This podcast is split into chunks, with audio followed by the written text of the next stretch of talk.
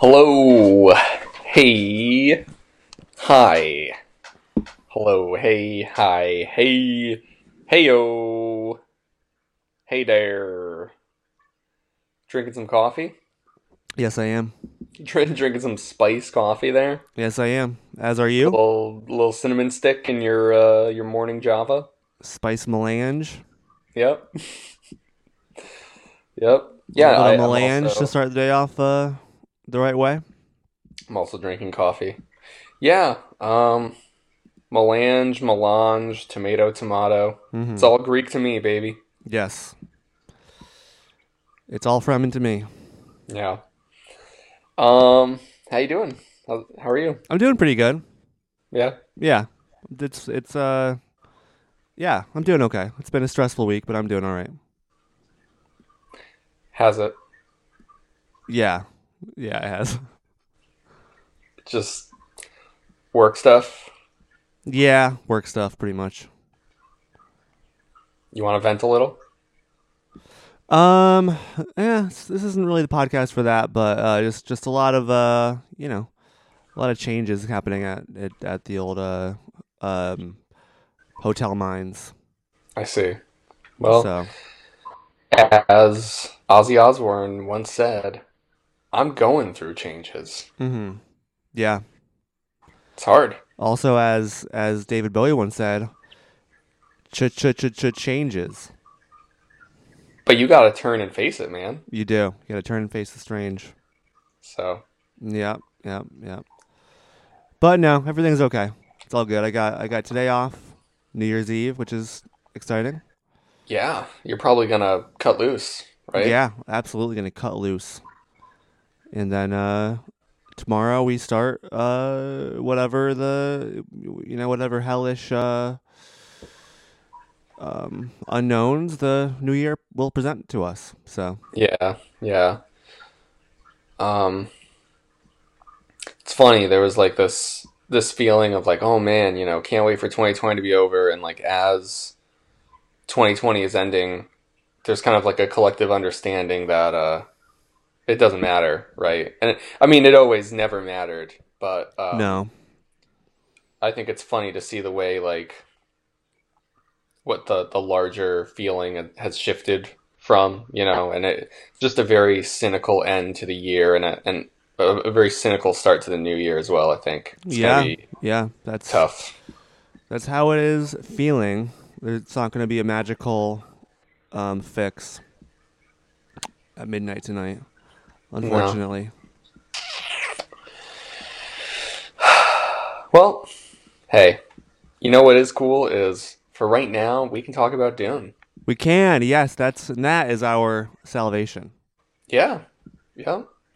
Um, in the the horrible, terrible Tanzerouft desert of 2020, and even going into 2021, our small little oasis is just two dudes, you know, Yeah, I mean, even though we do talking know, about Dune. even though we do know that the Kralizec is in our future, right now we have this podcast.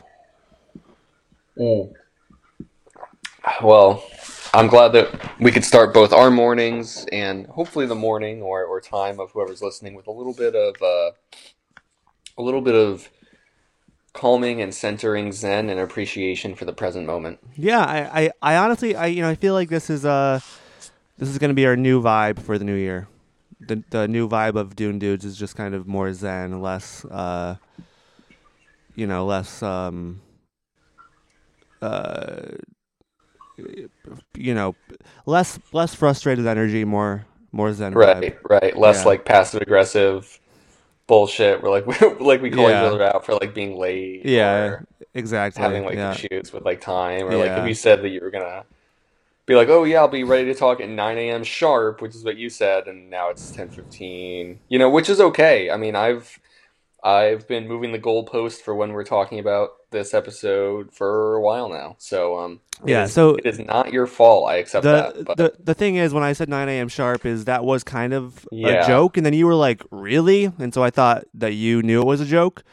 But then uh, this morning, you know, I wake up to a bunch of texts and actually um, just a few FaceTime calls, uh, you're like, "Are we gonna do this? We're gonna do this?" And I was like, "I think we should just move it to 10.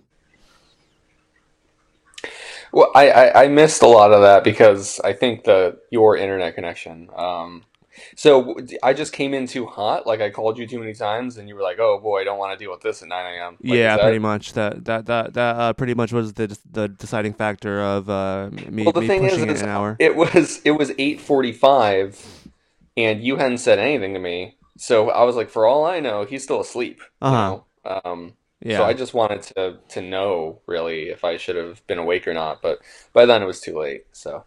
yeah. Yeah. Which is fine. I, I get up early these days. I mean, me waking up at eight thirty, that's sleeping in for me, baby. You know? Yeah. Same here. I mean, I you know I uh, I set my alarm for seven every morning. Yeah. Yeah. Well, you know, let's just wipe the slate clean in uh in the the spirit of the new year of appreciating our our new Dune Dudes uh Zen vibe for 2021. Yeah. Let's just let's just wipe the slate, baby. Let's wipe that slate. New year, new pod vibe. Yeah. new year, new dudes. Yeah, new year, new dudes. Hell yeah. Um, but you know it ain't new yet. It will be soon, which is exciting, but not yet. Uh, we got a theme song to sing. Oh yes, we do. We do. You ready? And a one, and a two, and a one, two, three, four. I can't I do can't this do all this all on my on my own. No. I know I I'm the Kwisatz Haderach. Haderach. Dude! Kwisatz Kwisatz Haderach. Haderach. See, that was good. Solid. That was solid. I think when when we're both in Zen mode, it, it just you know the the beauty just uh flows flows out of us. Yeah. No, Zen mode is what's up. I think there's something to be said for having a morning podcast with coffee too. Mm-hmm. Um, you know, Absolutely, just much different energy. Speaking of, um, just before we jump into this chapter, no need to pause or anything. We can do this in real time. Okay, But I- I'm just gonna pour myself one quick cup, and I'll, I'll be right back. All right? got a refill. So I'm just Yeah. gonna I'm just gonna banter while uh while you Um, walk away and do this. Yeah, I mean, honestly, I'm really just asking for a maximum 10 to 15 seconds. Right. 15 seconds is you what go. I say. You you So, you go okay. for it. Okay, so while he is uh getting his I'm not sure what number cup he is on actually. I think I'm on I'm on cup two and a half right now actually. I'm on my second and a half cup of coffee. Um, Okay. Connor, and we, just I, I I was just wondering what what number cup you were on this morning. um, this is my third. Okay. But but I I drink from this very tiny mug intentionally. Um. Because I like my coffee to be hot all the way through, and I have a Yeah. tendency to sip it and drink it very slowly. Yes. So um, so I actually I take what I think of as like half cups almost Mhm. each time I Okay. so I, I'm really floating some. I think I'm on like a solid two of like traditional cups. Gotcha, This is like my third tiny mug refill. Okay. See what I mean? Yeah, because right now I'm on two and a half, two and a half. Okay. Uh, I, and I might I, I, I- I might need to step out for a refill at some point Hey, shortly. I- but I understand. You know, you gave me uh that that that space and that opportunity, and you know I'll do the same for you, dude. well, I appreciate it. It's But just how we are. that's how we are. That's just uh, that's just the vibe we're uh, Mm, mm-hmm. we're going for this Mm-hmm. in this new year. Yep. Yep. Um, you were saying but. Were, were you gonna? But Mm. this is not a coffee podcast. No, it's not. In all actuality, it's a Dune podcast. That's correct. In all all That's- actuality, it's Dune Dudes, Children of Dune Dudes, where we talk about the book Children of Dune by Right. Frank Herbert. And in all all actuality, it's more like a all-encompassing uh, reading continued book club podcast where we're starting with and focusing on the first six Dune novels, where we're currently discussing Children of Dune, and we'll continue to finish the Herbert series before we move on to other things as well. Yes. Yeah, yeah, that is is true. Um, of course, it won't always be called Dune Dudes. No. Unless we just say fuck it. I mean, that would be kind of funny. I think if we, if we just kept, we we just kept the name. yeah. Dune Dudes. Colon. Lord of the Rings. Yeah, yeah. Hey, it it it works. We'll see. See what Josh thinks of that one. Yeah. Yeah. um All right, man. You ready to I, I mean I, you've been ready. I know. Yeah. So, I think I am ready. Yeah. okay. So this is the the penultimate section of of chapters. Uh, our, our second to last episode for sure. Yes. Can you Um, tell me what page this this uh, chapter starts on?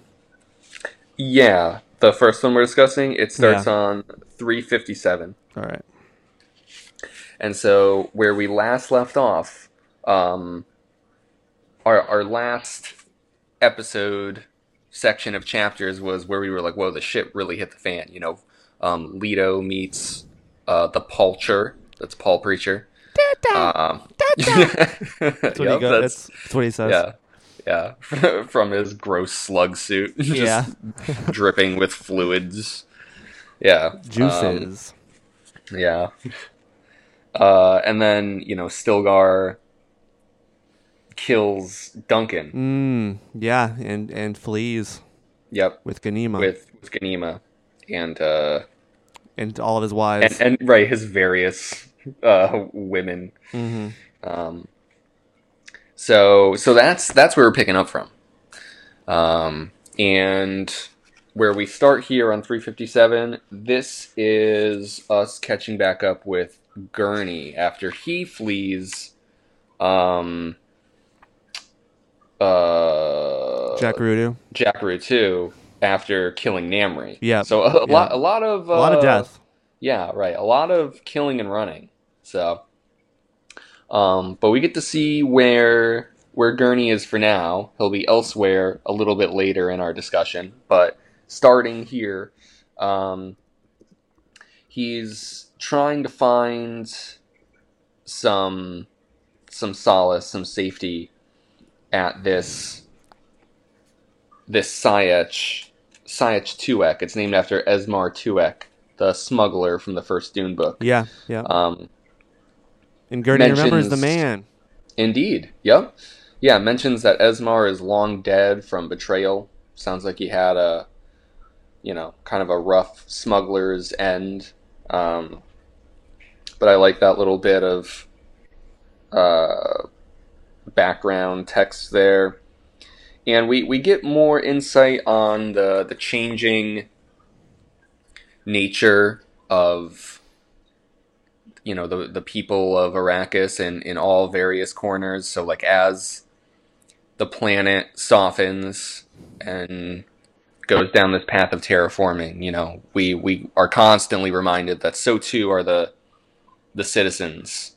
Are you know they they grow water fat and um you know they're like nicer. You know everyone's you know everyone from the first Dune book who kind of um was was forged in the fires of uh, you know the the barren desert kind of roll their eyes at uh you know any bit of eh, not hospitality but really just um the way that the hospitality is is given and the way that the people act you know they're they're kind of careless um and they they see it as sloppy and so Gurney thinks to himself this this man who who allows him to stay in the Sietch.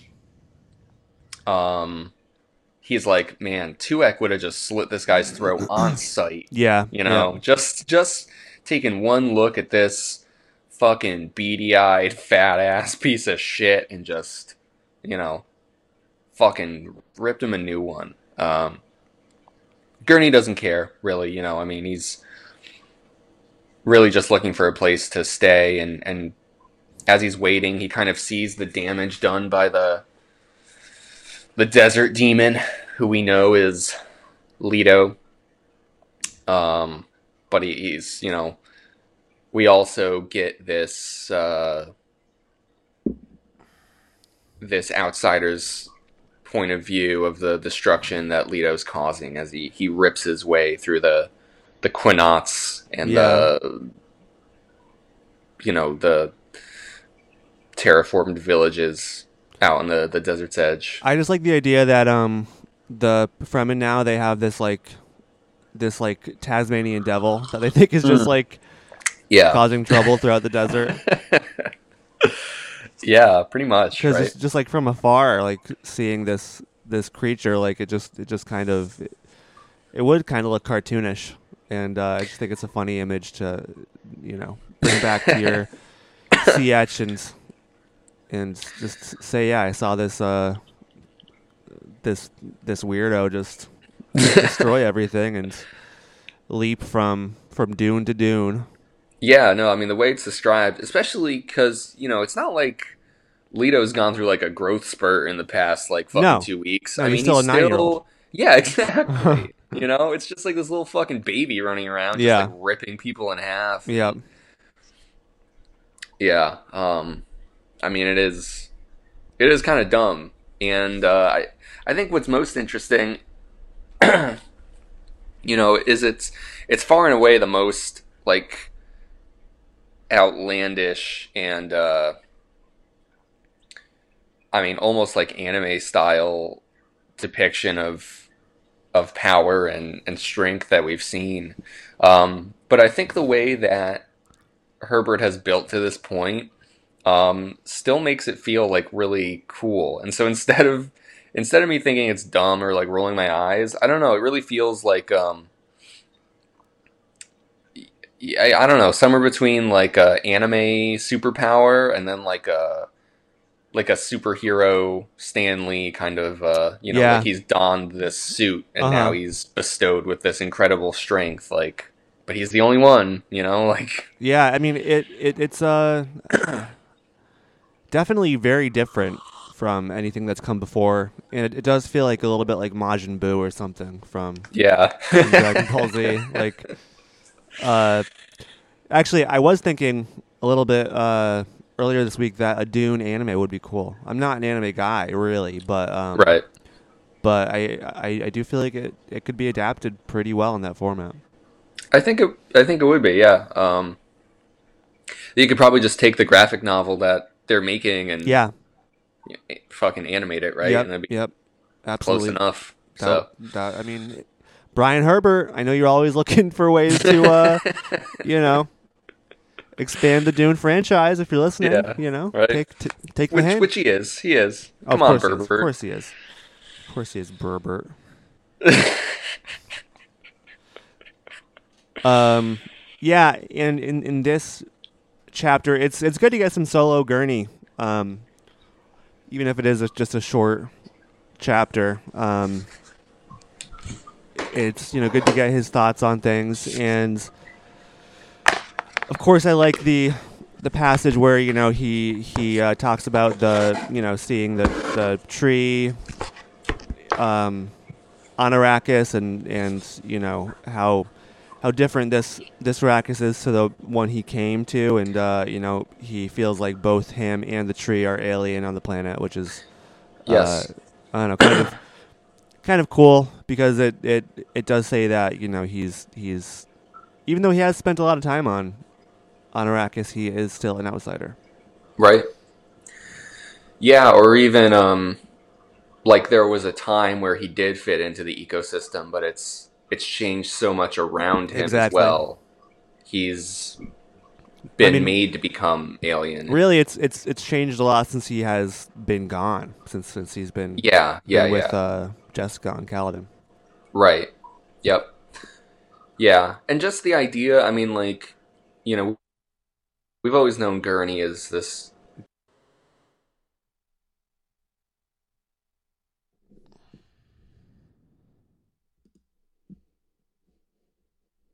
think Wait, can you repeat that? to- I think I think I'm, I'll be the bigger man and say my internet fucked up. So if you could Yeah, repeat yeah. that, uh, that would be helpful. Hey, it, it's okay, Zen dude.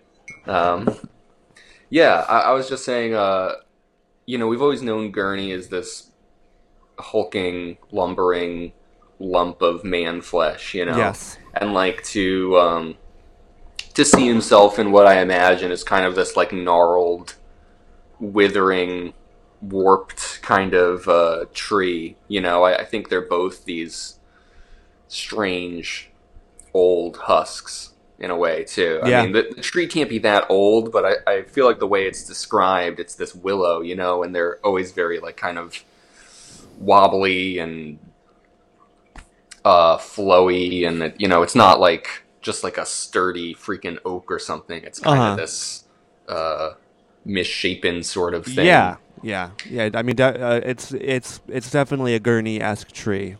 yeah so um i don't know i like that i you're right to point um point that that bit out and and yeah in what is a very small chapter but uh you know a lot of them are we're going to talk about plenty of small chapters Yes. a lot of this book has been small chapters it's pretty remarkable how much herbert's able to convey in just a, a page or two when it comes to these more bite-sized um like vignettes these tiny little chapters Yeah. he does a lot of character work in a short amount of time it's good. Absolutely, yeah, yeah. I mean, and just like this, this compared to um, Messiah, like there is so much going on. There's so many different players in the game and, and things happening all at once that uh, it's it's um. I don't know. I, I, I, I continue to appreciate the larger scale that we're we're uh, playing on. Same. All right. Um. At any rate, so Gurney Gurney is accepted into the Sietch. Um. Anything else you want to mention before we go to our next one?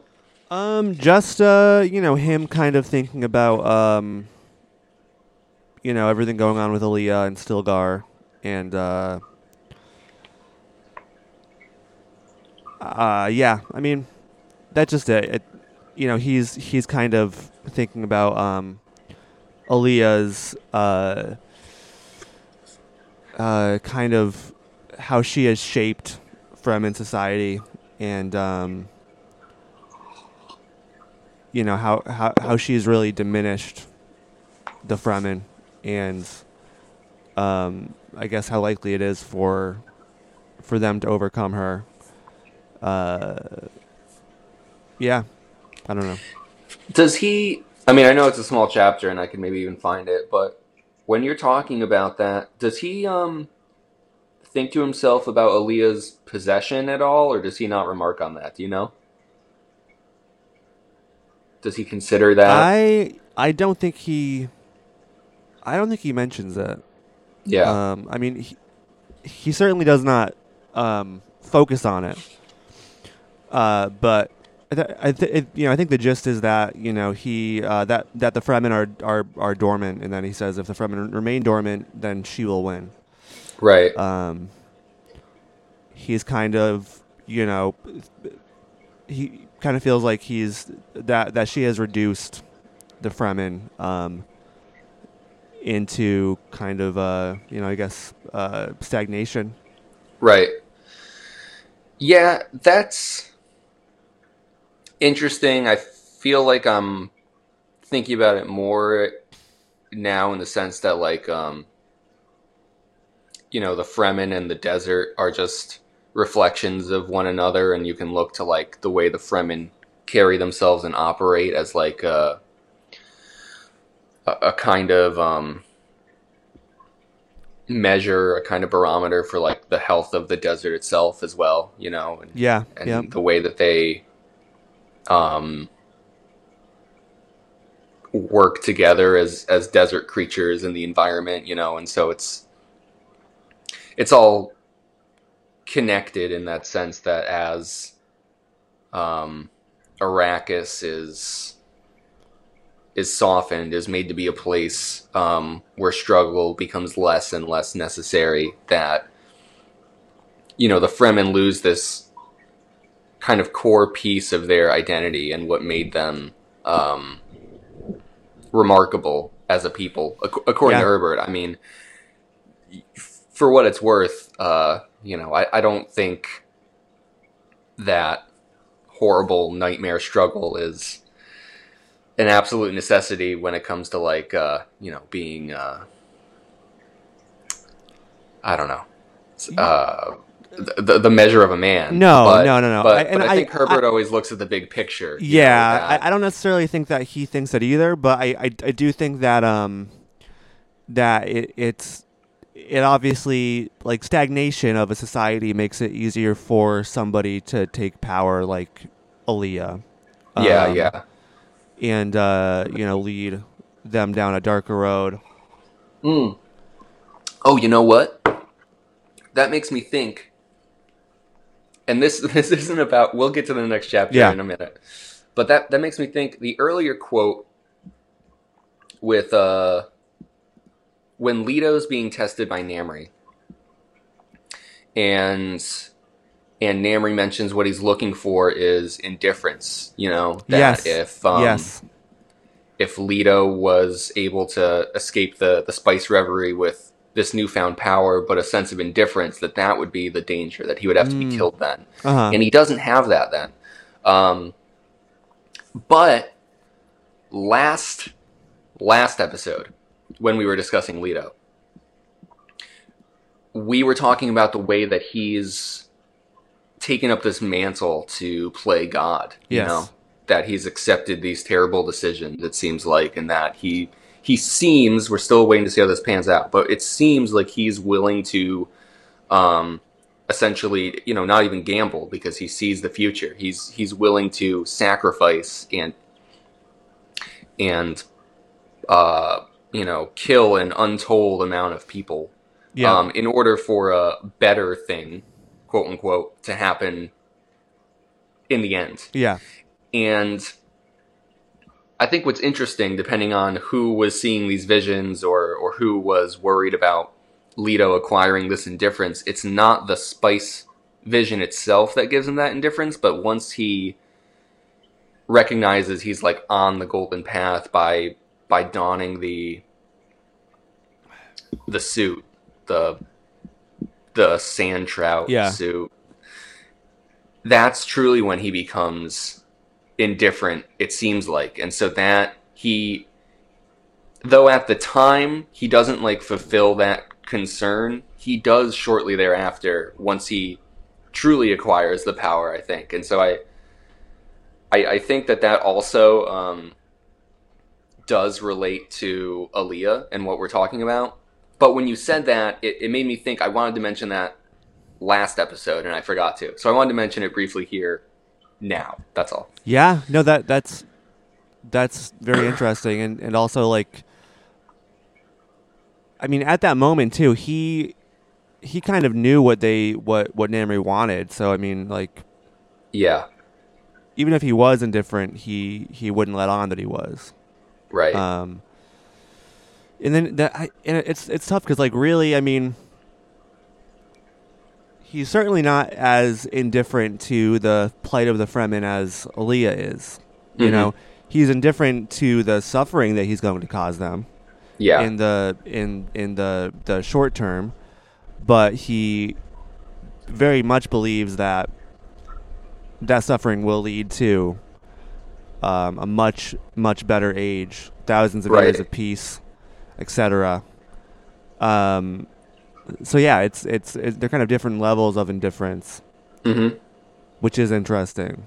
Um, Right. Or like there's different things you would choose to be indifferent about. too. Yeah, yeah. Right. I mean, Alia really feels like she's indifferent to to pretty much anything, but you know herself and kind of this this very short term. Like she she's very much only focusing on what's right in front of her or Yeah. what's what's inside of her right now. You know, um, she's she she's not very concerned with with which path she's going down um, which w- which makes her, I feel like more dangerous than than than than Leto or Ganima right now, um, because uh, I feel like she's more prone to making very rash decisions that are more unpredictable. Mm-hmm. So, I don't know. Yeah. Let's talk about Alia. Let's. Yes. So this next chapter, um, this is where Alia gets gets the news that um, Her hubby, her hubby is dead. right, yeah, not not only that. So right, she she learns that uh, Duncan killed Javid, and then Stilgar killed Duncan in this Yep. murder train. Her, Um, her hubby and her, uh, her, her lubby, her hubby, her booty her call. bubby. her bubby. Um, right, and she's she's kind of struck. She's feeling like she she doesn't really feel anything at first. You know, she feels very um, hollow, um, and and the grief that she puts on initially is performative. There's like a line here or there that um, you know she like turns away to to like show the grief that she doesn't feel or whatever. Yeah. Um, because not only is Buer Agarves, um, the the young lad that the Baron Harkonnen previously mentioned, he was uh, looking to make, uh, you know, the, his bubby of his own, um, um, is the one delivering the news here. But there's like a whole consort of guards and court people and you know just so everyone everyone knows what's up you know Yes. yep. um and so Alia's like damn fuck uh shit etc but she she decides you know that of course she's going to have Stilgar killed um and so she she commands Buer to to be the one to lead this this party. Their their resources are spread thin because of uh, the Leto demon, Yeah. Tasmanian devil, The Tasmanian uh, you know, devil. going around and fucking everything up. But she's like, you know, can can occasionally here and there spare these guards, um, and so Buer is going to set out to to kill Stilgar, but not before um, Buer is asked to go to Alia's room for a bit of lubbin bubbin, you know, Lubbin as- bubbin. as uh, as the Baron is wont to do.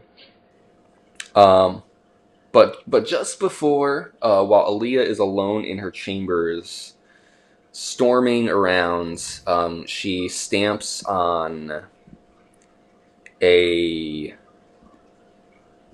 a a buckle that Duncan had worn. Um, something that was a symbol of his, you know, allegiance to the Atreides. Yeah. Something that was awarded or presented to him as as an Atreides. Uh,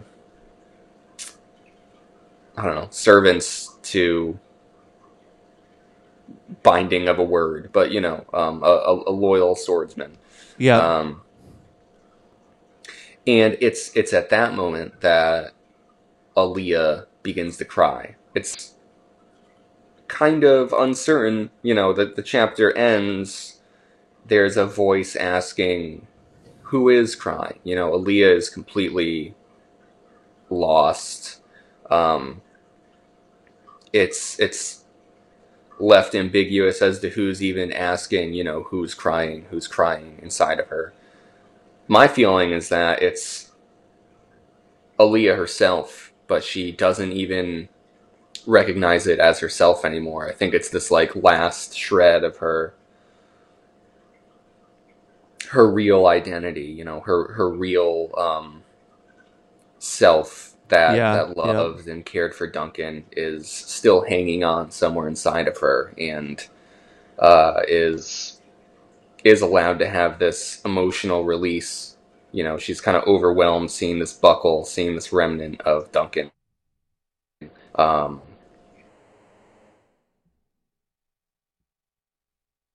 yeah. I think uh just like um, but but yeah, I don't know. Um, I I liked this chapter, but but especially the end, especially still seeing Alia's struggle, her her conflicts that's been present throughout. Um, but it, it seems clear by the way it's written. You know, she's just becoming more and more lost Yeah. as it goes on. It's it's becoming, you know, more and more tragic to read. It feels like so. Agreed.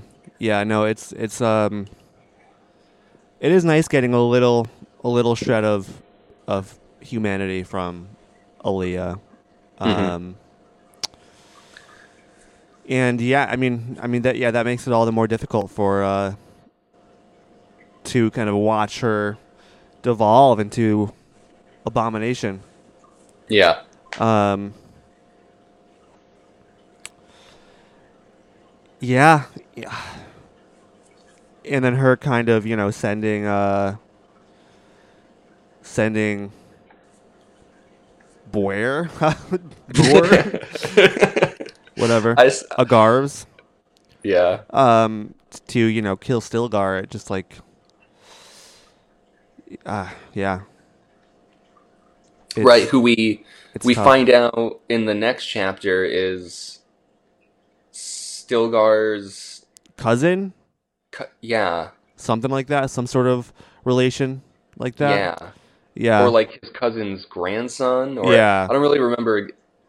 It's it's not like super direct, but like it's there. it's too, there. You know? Yeah, yeah. That that that relationship it- that that yeah, that uh they are related somehow in some way. Um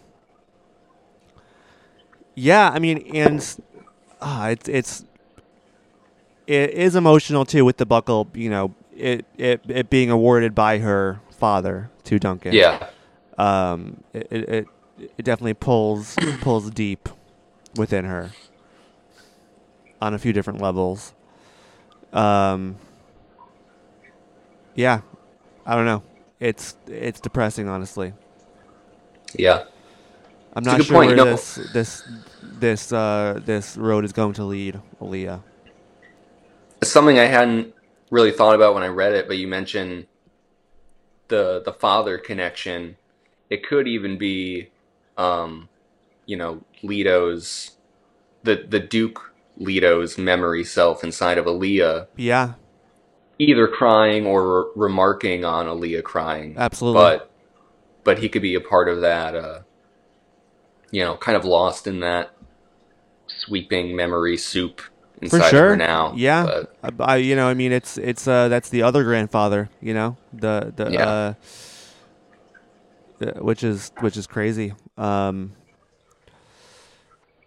or or any any of the previous Atreides could be crying out within her, you know. Right. Um, yeah. Yeah, we'll see where where it, it just it, it seems like nothing good is going to come come of this for for No. Leah. It feels like less less and less chance of uh of, of any redemption. I know. yeah, um it seeing as how, you know, it's not really um touched upon in this chapter. I mean, a- anything really can happen, you know. Obviously Herbert writes quick when it comes to the ending, so um he could do a 2 or 3 page chapter where we're we're blindsided Yeah. with some kind of revelation. Uh but what feels like the trajectory of this story right now is uh I just don't think there's enough time to to save Alia. You know, I I think that whatever Jessica has hinted on in the past, this Hail Mary, um, is not going to work. No, no, So- I don't think so either. Um, so yeah, it's it sucks, but it it does uh, seem to be the case. Yeah. Um, well, before we get into the next chapter, I'm gonna uh, get um, more coffee. Sure, I'll, I'll do the same. All right, so I will pause it this time, actually. Okay, go for it. And we're back. Sweets. Um. all right, chapter three. Um. Okay, this is where we get Ganima.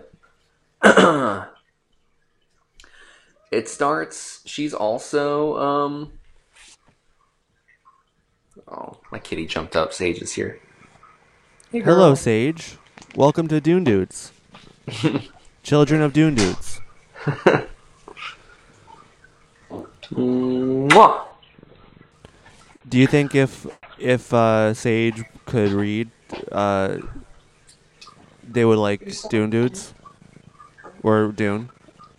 Um, I don't know. She doesn't have the attention span for that. Okay. No, no, we're talking about Sage. Oh, Tony's like me. I read Dune. no, I don't know what you're talking about. no, I know. We know, and yet she still has not uh, come on the podcast. No. Um, one second. That coffee's there for you. I haven't really had anything. I think um I'll probably go into the bedroom to finish talking, right? Are you good out here? How much longer are you gonna be? Um we actually didn't start at nine, unfortunately. so we we started at ten, so you know, another uh thirty minutes. Okay, That's my guess. I haven't eaten anything. I'm gonna give you some food. Yeah, go for it. That's fine. What are you going to heat up the French toast and all? Yeah. Um, if you just put everything in the oven, I'll eat it after when I come out. Is that okay? All right. Cool. All right, Tage. I gotta get up. All right, one second, dude. Um, I'm gonna relocate, so you might want to pause it again for. Uh, All right, minute. one more quick pause. And we're back. Back again. Guess who's back? Dune Dudes. Children of Dune Dudes. Tell a friend. Um. Okay, right. So chapter three here. I was mentioning. So we catch up with Ganima. She's also remarking on the destruction caused by uh, Double D, the Yes. D Meister. Yes. Um, unbeknownst to her, her brother. Yeah. Who who she believes is dead. Yeah. And in a way, she's right. In a way. In a way, Like- she is. Like what? I know. I know. Right. Um, that's enough silly voices for right now. Um, so she and Stilgar and the others are um have made their home in this abandoned not a Sietch. She says like she thinks of it as a Sietch because that's just like what she does. But yeah. they're really in this uh this village, this small Fremen outpost that's only possible due to the the, the terraforming that's been going on. And um I think in the chapter it says that the people who lived here before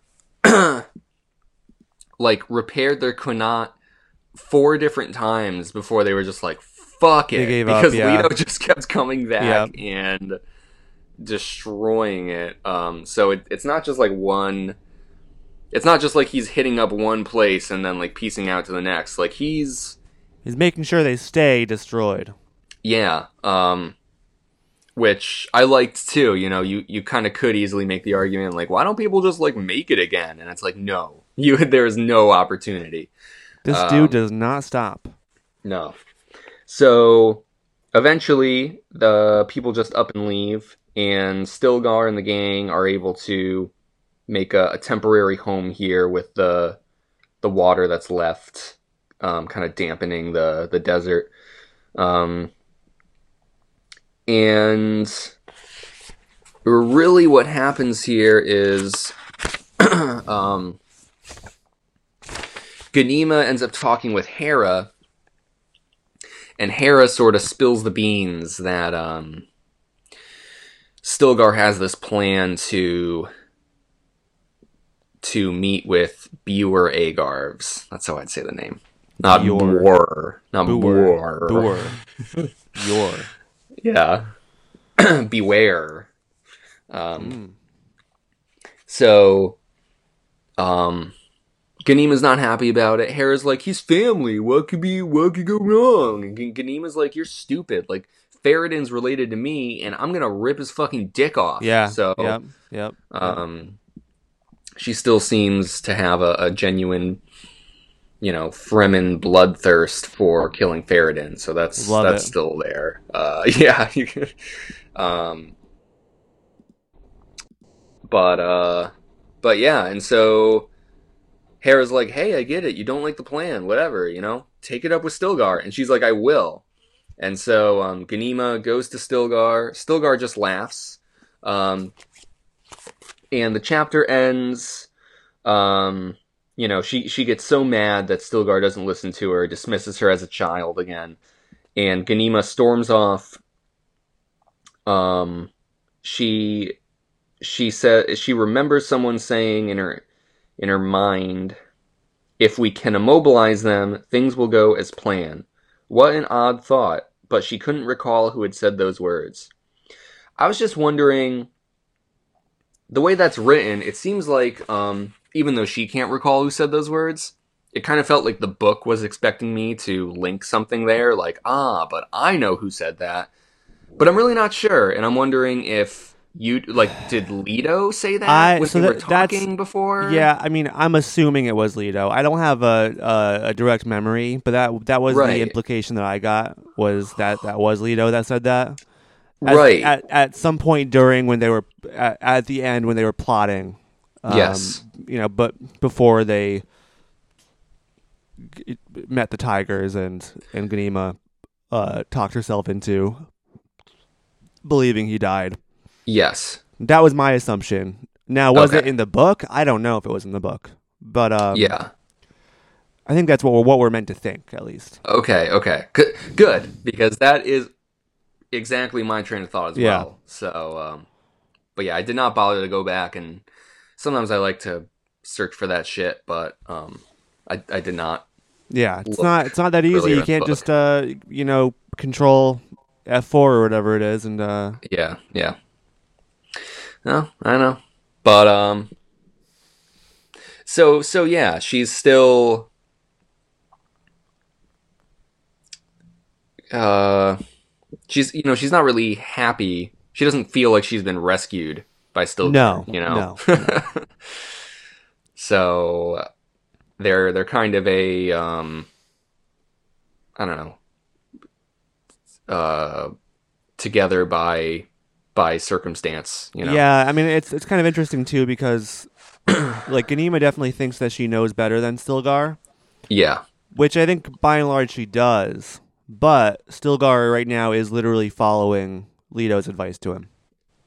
Yes. True. So hopefully that this is the best thing to do for Ganima. Right. I mean, I, I guess, and assuming that we're right about um, Ganima's thought about immobilizing, um, they're kind of both going off of these thoughts of Leto. Yeah. You know, Yep. Yep. which I'm sure Leto knew as well. You know, he's he's playing his own game. He is. Yeah. Um, so, yeah, I, th- I think things are going, at least right now, the way that uh, it was intended or hoped for them. yes. Yes. Even though it doesn't feel like it to Ganima right now. You're you're right to point that out too. Yeah, um, I thought this chapter was fine.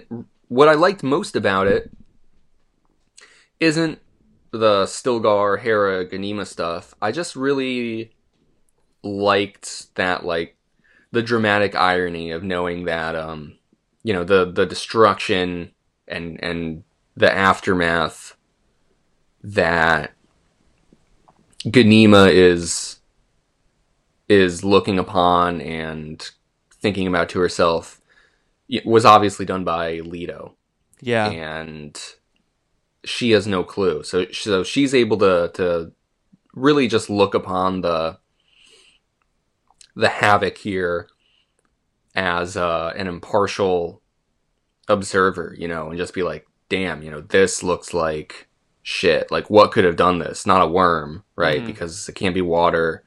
Uh, so she's like, "It must be a, a group of of rebel Fremen that seems to be the the most realistic theory that a lot of people are working on yeah, right now. yeah, Um, but you know, she doesn't. I don't really think that she thinks about it as like good or bad. You know, she doesn't really have such a strong opinion where it's like, oh, who could have done this? Like this is shit. But she she's also not thinking like, ah, good. Like this needed to be done. You know, I think she's. I mean, she's caught up in enough of her own shit where I, I think it really just doesn't matter to her that it's happening in the first place. It's kind of just like a bit of Yeah. a mystery. yeah. Something but- about Ganima right now, which I'm kind of disappointed with, um, is that her going into this trance and believing that her brother is dead. Mhm. it does kind of subdue her, you know, a Yeah. little bit, and and it, it does kind of, even though she did that to herself, you know, intentionally, Right. Um, it it does kind of take her out of the the game a little bit and kind of make her um more of a uh, a chess piece than than an actual character who who you know will will make moves and and and change the way things go and and you know she's not much of a power player anymore because she is kind of going down you know being led down a path that she she does not really even she's not really even aware that she's Mhm. going down um and that's disappointing because I because I do I mean I think she she could be you know and maybe we'll get to that point where where you know she she has a realization or or Alito says those words to her and wakes her up but um as of right now I feel like she's she's capable of much more than than uh than what she is currently being made to do or or be Totally. Yeah, I, I hear you. Um,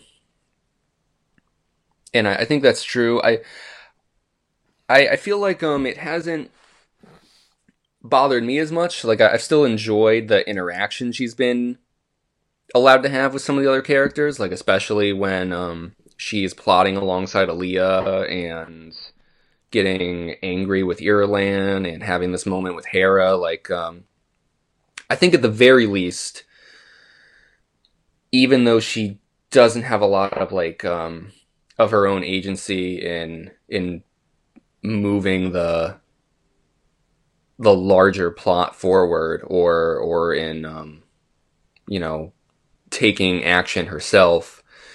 Um she's at least had some interesting character moments and and um absolutely. and and interactions with with other important characters. So it, yeah I'm I'm glad she hasn't been like written off into the background, but um I I also agree with you completely, you know, that she had a lot more going for her before that moment and I'm sure there's more interesting ways that her forgetting about Leto or or believing that he's dead could have been um maybe handled in a way that that still gave her more to do. And like you're saying, there's not a lot of the book left, but there but there's enough where, especially if we get to this point with Farad'n, like I, I, I do hope it's building for her to make some sort of uh, decisive action. but absolutely. we'll see.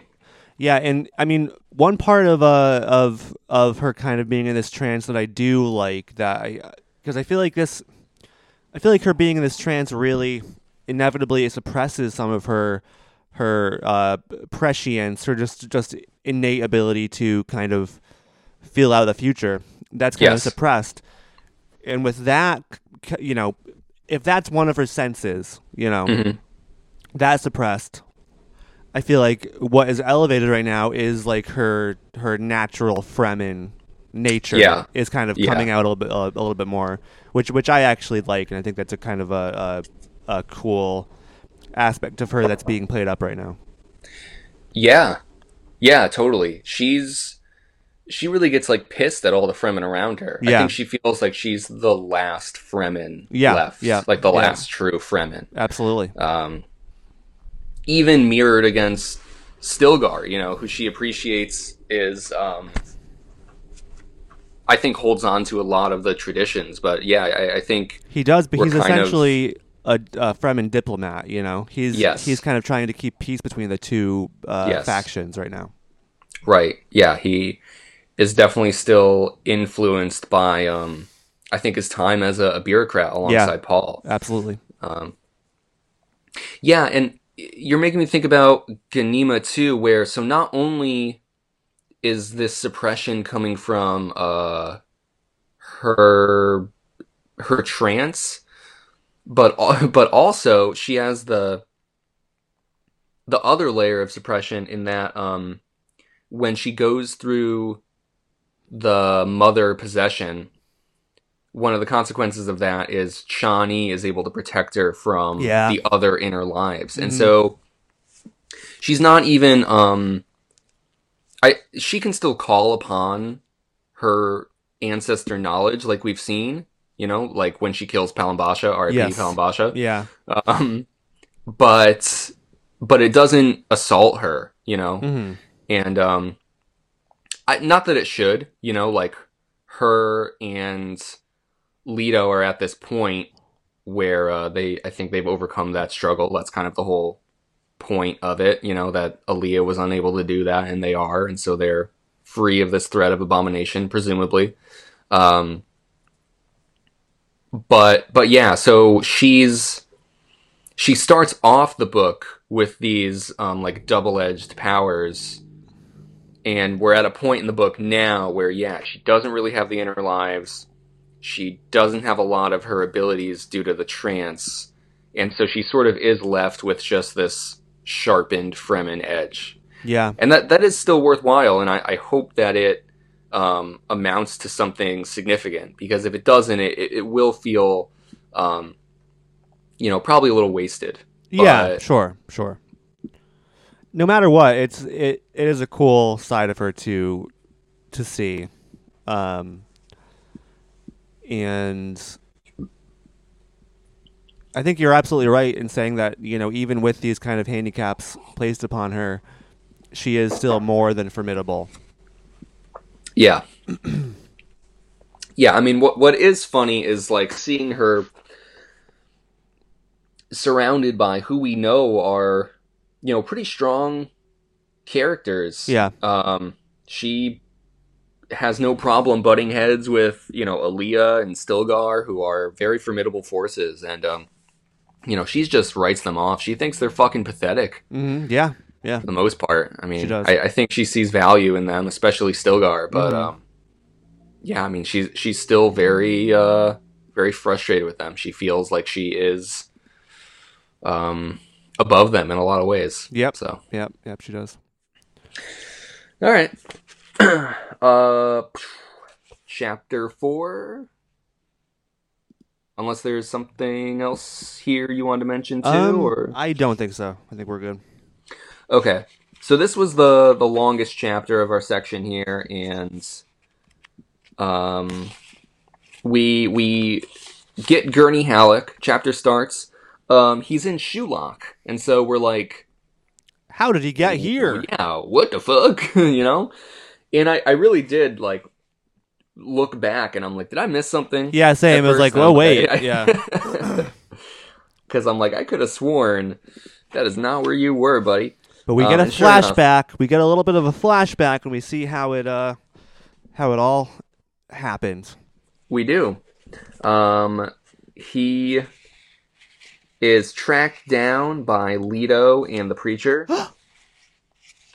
I know. Yeah, we get our our fated meeting with uh, Paul and Gurney, and I I really like that uh, Paul keeps dancing around um, his identity. Yeah, you yeah. know, and and It's a, every it's, time it's it's more grade A, grade A preacher content. Yeah, yeah, it really is. I'm thrilled to see this uh this more um detached, humbler side of Paul Yeah. kind of in the the the wake of him living through um you know, the hell he's created essentially. Yeah, yeah, absolutely. Uh, so yeah, very very interesting to see him continue this role of the the preacher even after we and the other characters know that it, it truly is Paul. But to the preacher, it's not right. He's not Paul anymore. He's not Muad'Dib. He he is only the preacher. Yep, he needs he to be can thought never- of that way. He can never be Muad'Dib or Paul Atreides again. Yep. Um, and really, what struck me, I mean, they kind of talk about the whole. Um, Gurney's like, "Hey, I was just like following this plan set forth by Jessica," and then they're like, "Well, some of it was Namri, right?" And he's like, "Yeah, but like." And I was thinking about this too. I wasn't sure how much of the plan then, after we found out that Namri was working for Alia, w- you know, was like, so where does Jessica fit into this? But it seems like the inception of it, right? So Gurney is following Jessica's true orders, and the plan is kind of infiltrated by Alia slash Namri. yeah. But but Jessica did truly want Leto to be subjected to this trial of possession, right? Um, Yeah, it, it's it's kind of um his uh gom jabbar. Mm. Yes. Which was cool to look back on because uh, the preacher himself is like, you know, what makes you, Gurney, think you're worthy of delivering such a test? Yeah. You know, I, I was tested myself in a similar way, I know. and they weren't worthy, you know? Um, yeah, yeah, a little bit of a, a, a shade thrown at um uh Helen Mohiam. Yeah, yeah, no, completely. Um, you know, just fucking spitting on her grave. uh, so He's like, that sounds like a thing Paul would say. right. Yeah. Um, I don't know. I it, there's it feels like there's a lot going on under the surface here, but I, I think what I want to focus in on, given what we've said so far, is just that um that that Paul kind of works to open Gurney's eyes yet again. You know, it's like Gurney feels like he's been been um, taken advantage of, and you know when when he realizes that Alia was part of this plot that he that he was in in part following Alia's orders through Namri. Um, you know, he he feels used, and so when he kills Namri and flees, he's like, "Oh, you know, I'm free again." And Paul's making the argument here, I think, that um, he's similar being similarly being used by Jessica. You know, like he Gurney feels like he's been released from this plot that he's he's making his own decisions in a way that he wants to. Um, and I think Paul's trying to show him that, uh, you know, Jessica's still still pulling her own strings and Yeah. you know um that you're still you might have made the decision to follow Jessica instead of Namri but you're still um you know acting on someone's behalf and making decisions that you yourself Gurney are not comfortable with you know yep. de- decisions that you still don't want to make even though you do them in service to Jessica right Yeah. Uh And it's it's I mean it's even more complicated now that the the Atreides uh are a little bit divided on yes. on these subjects. And it gets even murkier when you know he's he's not entirely sure what what shots were called by Alia in Jacurutu and and what was following Jessica's orders. Because obviously Leto says that you know no matter what he did Namri's orders were to kill Leto and Mhm. uh, um, if it got down to that point I I truly do believe that um, Gurney would have stepped in and tried to stop it from happening. Uh, yeah, so I mean, it's it's uh, Gurney is kind of in in in a in a tight spot now. Um, hmm just kind of going with his gut at this point. Yeah yeah um there's this part on page 373 Um, the preacher says to Gurney, Which of you plays God and to what end? You cannot rely on reason alone to answer that question. Um, I. I don't totally know where I'm going with this, but I, I feel like um, I feel like the point I'm trying to arrive at is um,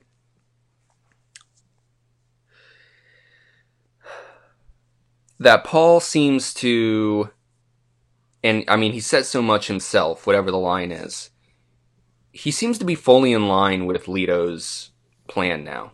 That's what he says. Yeah. So, the, yeah, yep. So this is obviously, I mean, it's this is you know significant because this is the moment too where Gurney realizes 100 percent this is Paul.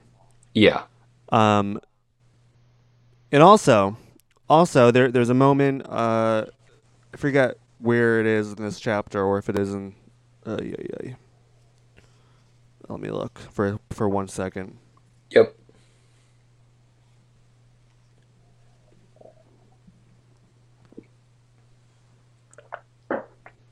he is he is falling in line with uh with Leto now. Um, Well, which, which is why I think the playing God line is interesting because yeah, and I mean, there's a line I'm thinking of, but unfortunately, since I've read a chapter more than you, I Yeah. don't, I don't want to say it if it's in the chapter that we uh okay, that, that I'm ahead of you in. I don't think it is, it's but it's fine. It's I know we're we're we're in murky territory. yeah, we are. We're it's it's it's a little we're we're we're kind of just going with our gut like Gurney is right now. Um, well, can I can I men- Yeah, finish go my thought quick? Go ahead. So, I I bring up the playing God line because you know the preacher levels that at Gurney as a critique on Gurney's own actions, and I think Yeah. then like as a consequence of that, like of Jessica's actions too, you know that these people are are making these these decisions to manipulate others for their own grand designs. And I, you know, I think he um he tries to equate that as playing God. And yet we know that that's exactly what he seemed to be railing against when last uh the preacher was was talking with Leto. You know, it feels like like something has happened between now and then where the preacher is is now on Leto's side. And so I'm kind of left thinking either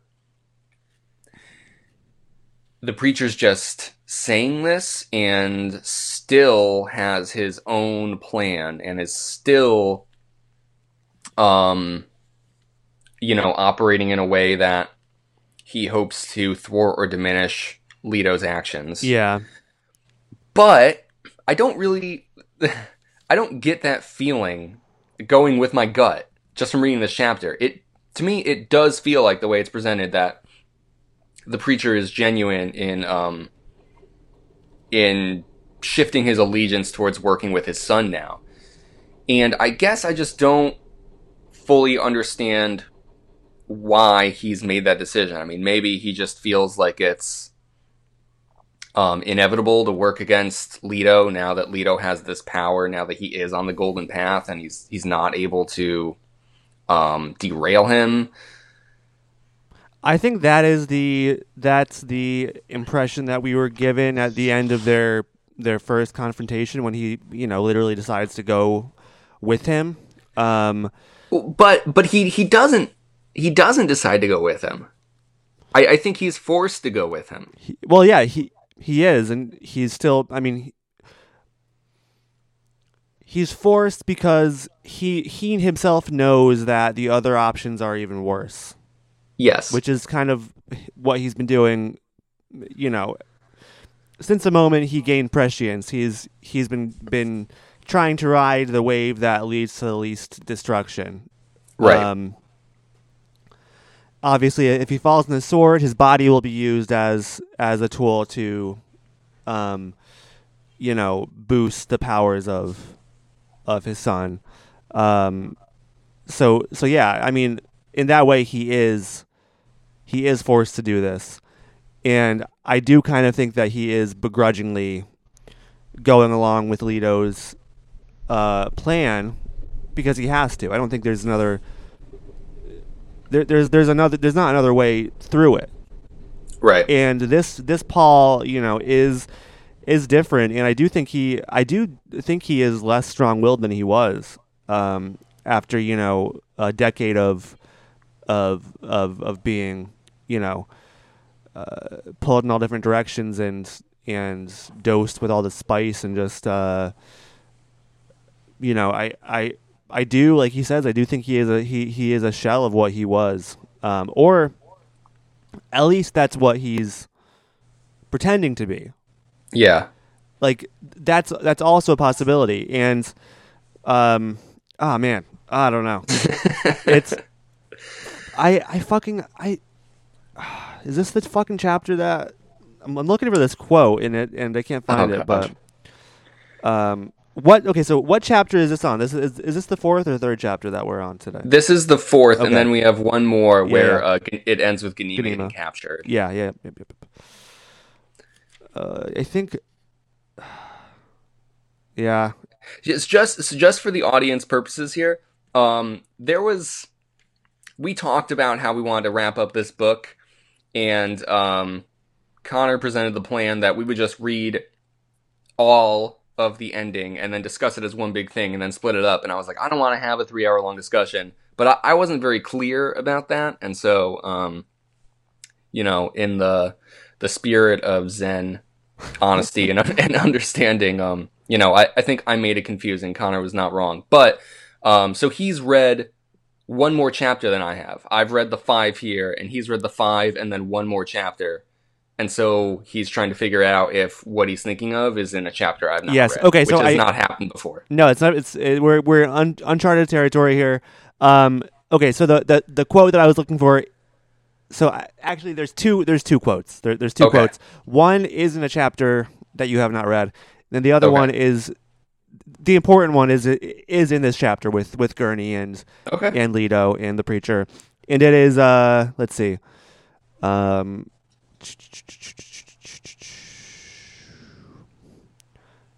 So yeah, yeah. Uh, this this powerful that cannot be subverted. Without eyes, I see this. Once I opposed him,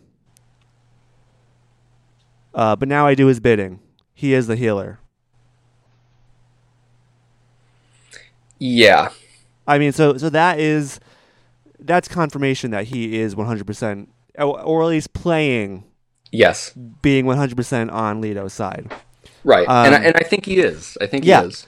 I think he is too, and um, and I, I do think that pretty much that moment in the desert when they have that confrontation, I, I think at the end he does kind of give up. All like if we're looking at threads, Leto Mhm. fucking chops off every other thread except for uh, Paul supporting his son in Yeah. in this path. Even though he he he kind of tries everything he can do in that moment to uh, to not go down that path. There's no Yeah. other path left for him, Right. Un- unless there is something that he is withholding. Um, yeah. No, that that's fair. Um, he at the very least wants to make it apparent that he is on Leto's side. Right. Right. Um yeah, I guess it's just it's just the way Herbert writes. And so sometimes it feels like these things um uh happen, you know, in between chapters, which a, a lot of times I appreciate and I'm not even really critiquing it here. Um I think it's fine and it works, but when I read that, I did feel like um oh, like I, I wasn't expecting this what I thought was a conflict between these two characters to be resolved um, so quickly in between chapters off page. Yeah. You know? So, um, but it's fine too, because that's also what is, um, you know, what so often works so well about Herbert's writing is he's just like very, uh, very resourceful in the way that he utilizes his time. And so that's Yeah. what's crazy is there's, you know, like 20 something pages left in this book and it feels like 100 pages worth of shit, you know, Mhm. can still go down. Definitely. Um, so, so we'll see. But at, any rate, um, yeah, I'm I'm fine with that being resolved. Uh, we'll see. But yeah, I think it's resolved. I guess I just also find it interesting then that um that the preacher is pretty much like you know, hey, well, aren't you playing God? Isn't playing God? And then I'm thinking like, uh, isn't Leto playing God? Like, but Yeah. it's like, Oh, oh, yeah. no, you know, but he's the he's the right God, right? You know, it's like you gotta if everyone's gonna play God, like pick the right God, right? You know, so Yeah, I think that's essentially, sort of and- where he's at. And I mean, is there a difference between playing God and being God? You know, like that's a good point. I mean, Leto does have godlike powers. Um, Yes. So I don't know if there's a difference in in the preacher's mind, but uh, Well, let's talk about that quickly because there's a also an interesting part of it's not the flashback, it's the present or no, no, it is part of the flashback, but it reflects on um what's happening in the present day when when Gurney's watching everyone work. mhm. Um but but Leto returns to Shuloch to face the cast out Fremen yes, and um, when the superstitious Fremen see this worm child like uh, make Oh, all yeah. these demands, they attack him, yes, and Leto just straight up decapitates one of them. he fucking oh my yeah he without hesitation he he gets Yeah. very very violent. just effortlessly, fucking anime style, swipes his Yeah. hand, and their head just fucking flies Yeah. off. Yeah, Um, yeah, And yeah, he's like, listen, I am Shai-Hulud, you know, fucking taking flesh as a mortal man, you know? yeah. Oh my um, god. And so he's not like a kind, benevolent God. He's No. like, he's like fucking Old Testament God. Like, Yeah, yeah. He will down he will fire. smite them. Yes, precisely. Um, and so he, he tasks them, commands them to create this place for him. He, he says something like, you know, one day I will live here, or, Yes, or this will be yeah. my Yeah, I don't know, a layer or something. It's you yeah. know, and and also what what is int- what I, I wanted to bring up uh, um, about that scene too is is is them all realizing that they are seeing Muad'Dib back from the dead. yes, yep, That- that, as well. That was very interesting, and uh, you know, essentially, the preacher tells them, you know, I'm not Muad'Dib anymore, whatever, blah blah blah, and then Leto is like, if any of you of you motherfuckers say that you saw Muad'Dib, I will come back and I will murder you. yes, Uh, I, I'll murder everybody here if any Yep. of you mention that you saw Muad'Dib or me Yeah. here.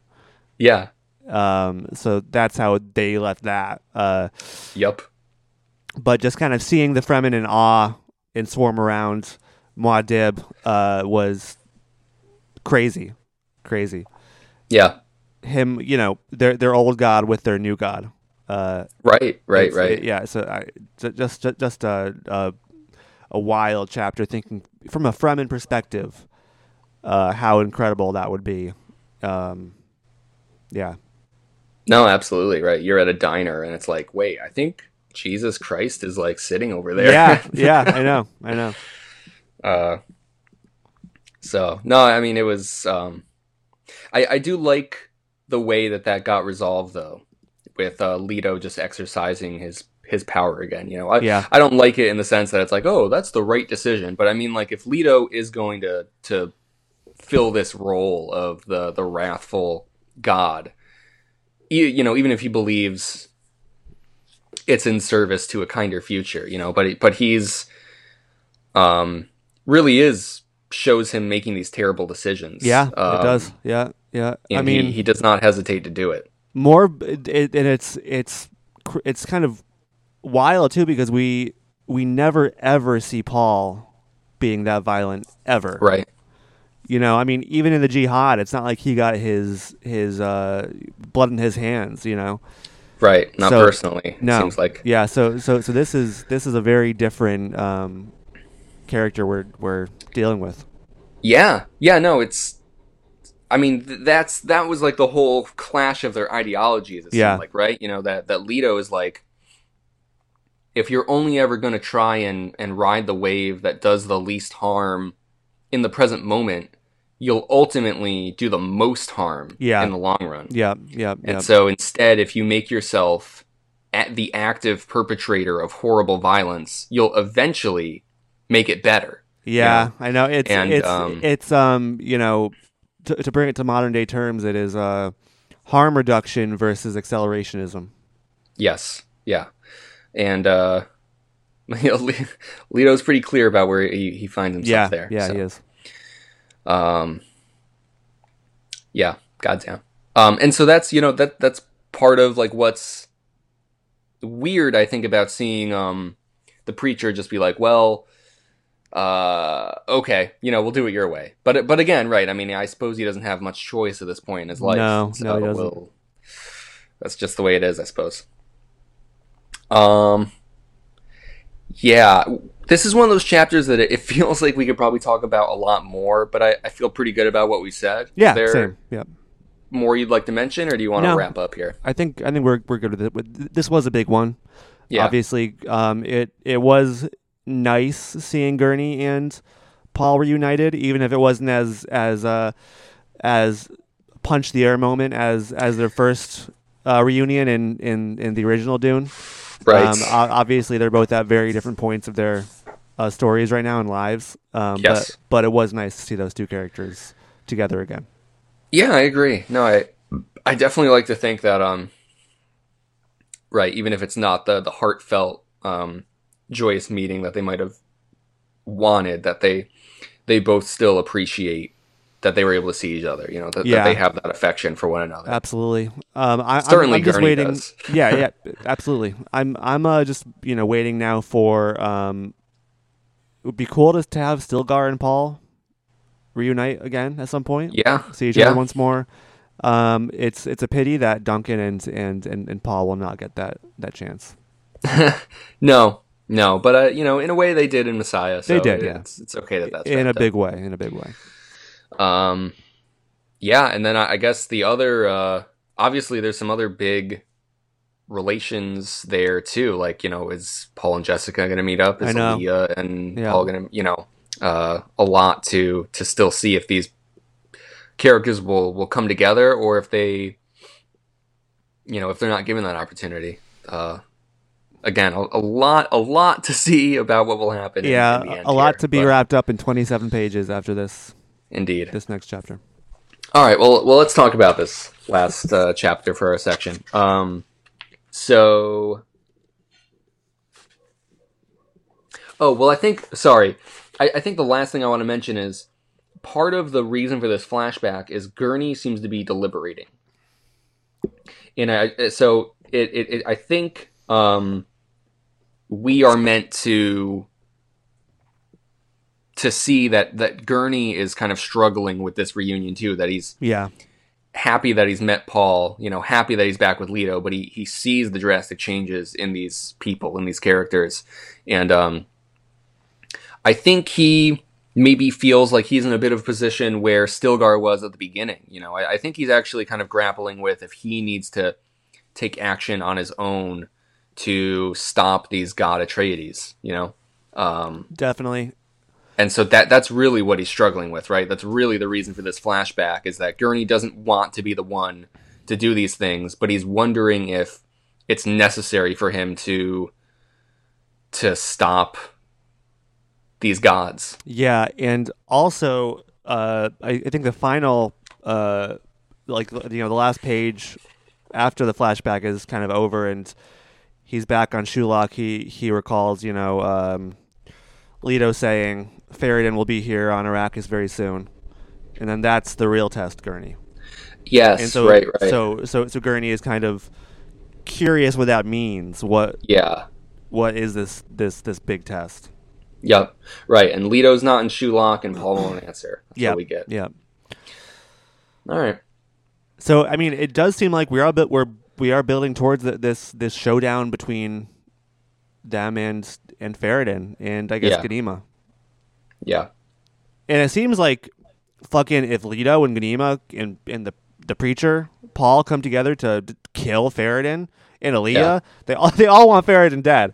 Like, Yeah. it seems like it, it seems like that's going to be a bloodbath. That's going to be an easy, easy, a Yeah. very very easy thing to uh to do. But then what comes after that? I guess. Right. Well, I mean, that's assuming that they do want Farad'n dead. We know Ganima wants Farad'n dead, but whatever test involves Farad'n, I mean, I don't think they outright say that. Um, No, they don't. That's that's that's not clear. Um, they they could very well have another uh, Right. purpose for Farad'n. So maybe there is going to be a conflict there still. That's maybe true. not. Doesn't doesn't really. I don't think it bodes well for Farad'n one way or the other. No, But no, no. yeah. Okay. In our, our last chapter, we get a short one here. Um, it's Buer Agarves. Uh, he's he's meeting with uh, Stilgar and the rest, and Alia is worried that um, that Stilgar is going to accept Alia's terms. You know that uh, Buer's like, "Hey, we know you're on the run. This and that. Here's the deal. Uh, we won't kill you. You're welcomed back." You get to be the Naib at Sietch Tabr. Everything's and- for, everything's forgiven. That's the Yeah. deal. but you have to give us Ganima. Yeah, yeah. and um, Ganima is is worried that he'll accept that deal, and um, Stilgar does not. Of course he does. He- Of course he doesn't. He yeah he stands his ground. Um, says looks Howie Mandel right in the fucking eyes, and he says no deal. Um, Mhm. and so Ganima feels this moment of relief, and it is short lived because she is knocked out uh, by an unknown assailant and taken away, presumably, probably to Alia, anyways. yeah. But the chapter does not say. the The chapter ends with her simply being knocked out um, and and losing consciousness. So, uh, but it obviously does not seem good. no, it does not. Does not. That's seem what we get there. at all. Um. Yeah. Uh, I mean, it's. I'm I'm more worried for Stilgar than for Ganima. Yeah, I mean, Ganima is is is being taken back to where she was. You know. Um. I mean, Alia just wants to use Ganima for her for her plan. Uh, you know, for for her ends, and obviously, uh, beware. I don't know why you can't just say what I'm saying. I Um, mean, but all right. he has been sent to kill Stilgar, which it seems like he doesn't want to do in this passage. But I mean, because he was promised to be the uh, you know the Naib of uh, like pretty much take Stilgar's role yes. if- yep. if if he if he killed Stilgar. Um, so that's to be seen if that happens or not. But um, uh, I I Stilgar would have to be an idiot to to think okay everything's gonna go back to normal now. Like I'll I'll I'll just be you know where I was doing what I was doing. Um, Right. Which I don't I don't I don't I don't think he's he is naive enough to uh, to believe in that. Um, but how it plays out, I don't know. Yeah.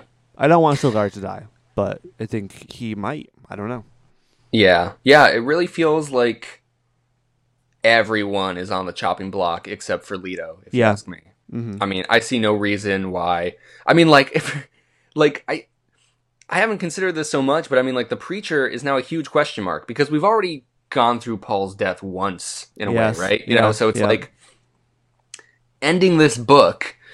Do we still have Paul as, as in some form as the preacher or otherwise?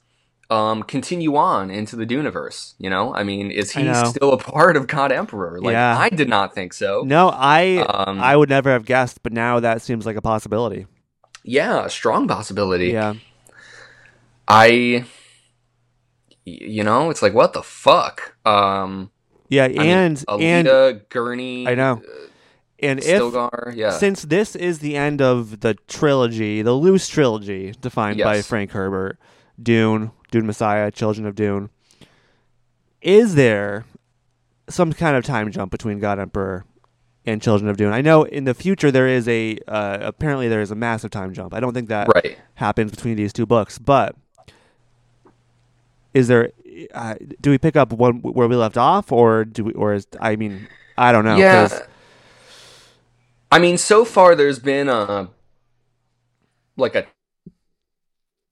12-ish year time jump between each book, right? Yeah. Like Messiah takes place like 12 years after Dune and then Children of Dune takes place like 10 tw- something like it, there's similar time skips between the three books, right? I think. yeah, yeah, yeah, but yeah, I, yeah. Actually, I think it's I think it's nine years actually, or no, eleven years and then nine years. I think. Yeah. Um so And I mean, for the preacher, because because Gurney even remarks that you know, he, Paul is obviously younger than Gurney, but he looks much older, uh, based on just kind of the the the life he's been leading for the last decade. right. So he could just he could, he could just die in the next ten years because he's he's not healthy and is just Yeah. lit- like burnt up all of his his life force. Yeah. Or I mean, if um if some of the other characters end up dying or leaving the story in some fashion, who are related to Paul, he might become so weathered that he really is able to fade into a kind of anonymity. Yeah, yeah, Um, that's that's true.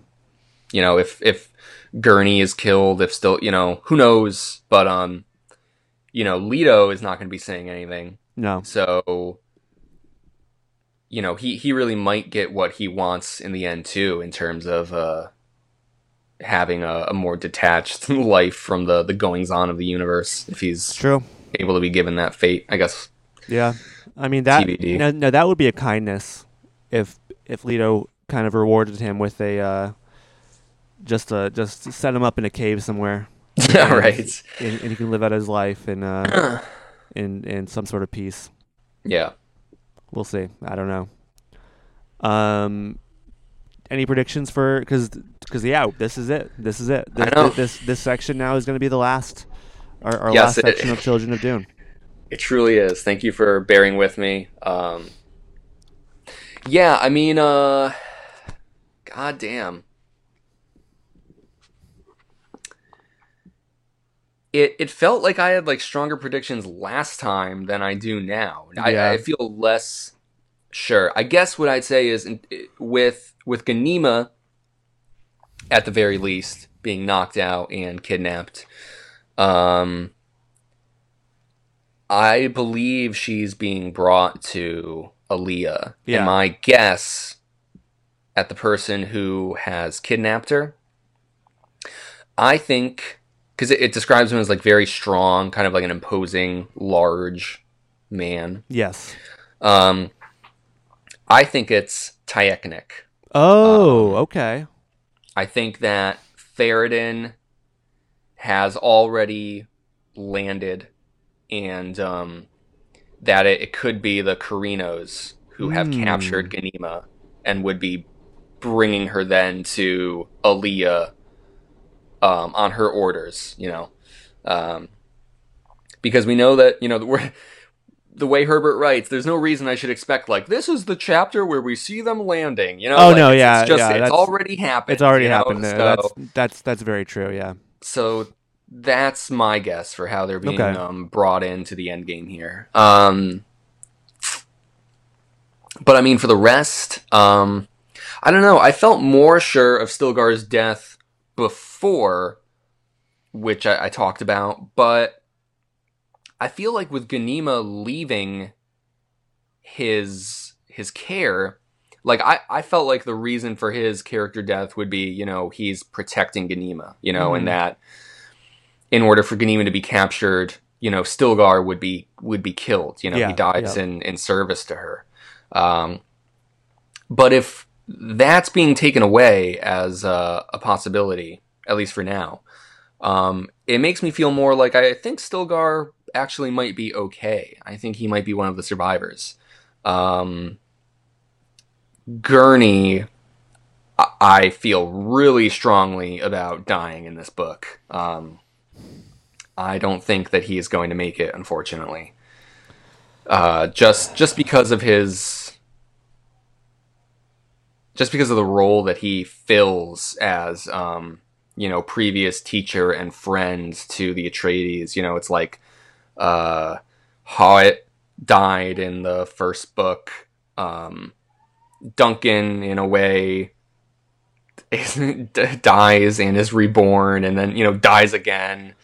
And I, I think that this is the book where where we'll lose all of the the previous mentors to Yeah. to the Atreides. Yeah, maybe so. Um, I mean, it's tough because I think at the end of the day, he's going to do what he feels like is going to not necessarily honor Jessica or Mhm. Paul or Leto, but honor Duke Leto, yes, original Leto, and kind of do whatever he maybe believes uh, he would have he would have wanted him to do to Yep. kind of die in service of that uh, that promise. I think so too. which which is essentially what um, Duncan did. You know, Mm-hmm. Yep. Um, and then yeah, the the big question mark is what's going on with Leto, what's going on with Ganima, what's going on with the preacher. I mean the and Yes. and of course and Alia. Yes. You know. yes, and and I I think one of the you know we we mentioned that the big question too is that uh, does the preacher have something in his back pocket? Does Yeah. or is he just kind of going along for the ride now? That is yet to be seen. We don't we don't truly know that. Uh, We don't. I just to reiterate, I feel like it's this like the sixth time I've said it now, but I I, I do think that um that he's decided to um you know act in service of Leto. I I think I'd be pleasantly surprised if uh, he really does still have his own remaining uh, plan. You know, I don't think I don't know. I, I- it's um yeah, it's I tough to say. I think you're probably right on that one. Um, the only wild card is just knowing that he does still have some sort of prescience. yeah, It's not all gone. There could be Mm. something there um, that he is withholding from Leto, but yep. I I can't see that being very likely or making any sort of drastic difference. hmm But we Mhm. will see.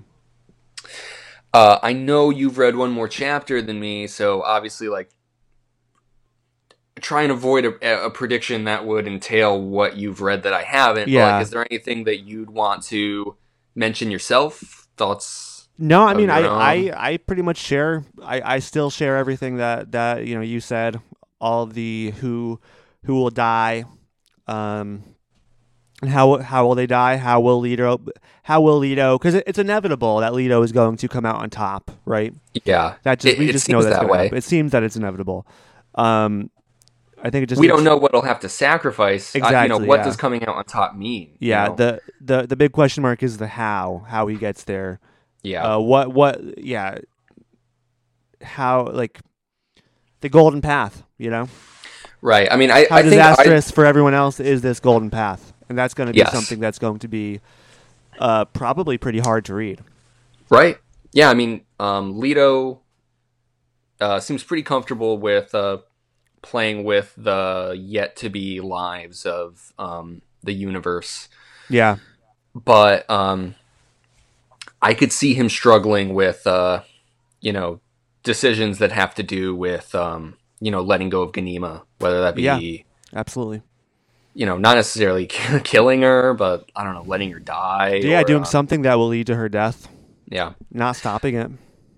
I feel like, um, and I, I think I mentioned this before too, but I I think what could happen is that um, instead of Ganima dying, it's just that uh, Leto never speaks the words to give her back her memory, and that Leto would have changed enough at this point, um, as to be unrecognizable maybe Yeah. to Ganima. You know that Yeah, that they both continue on into the the series um you know but but never reunite as siblings that uh that Leto has to carry that burden that decision of uh, of keeping her in the dark because of the larger plan. And I think that might even be a kindness to her as Yes. well.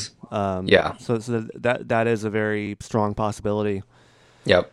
Um, and right, and Alia, I don't think is being saved. I mean, Jessica is hoping, hopefully coming back into the fold here at the end, um, in some way to to try and carry out this plan or to to, to try and do something. But um, if there's one thing I feel strongly about, it's that I, I think that Alia will will also be meeting her end. Yeah. Uh, I think here. that's that's the likely um, outcome. I think if somehow she does make it through this book, mhm. she will be in the you know in, in the future. I think she'll be irredeemably bad, just kind of a just kind of a a, a, a villainous character on the outskirts of you know on on the periphery of the story going forward. Right.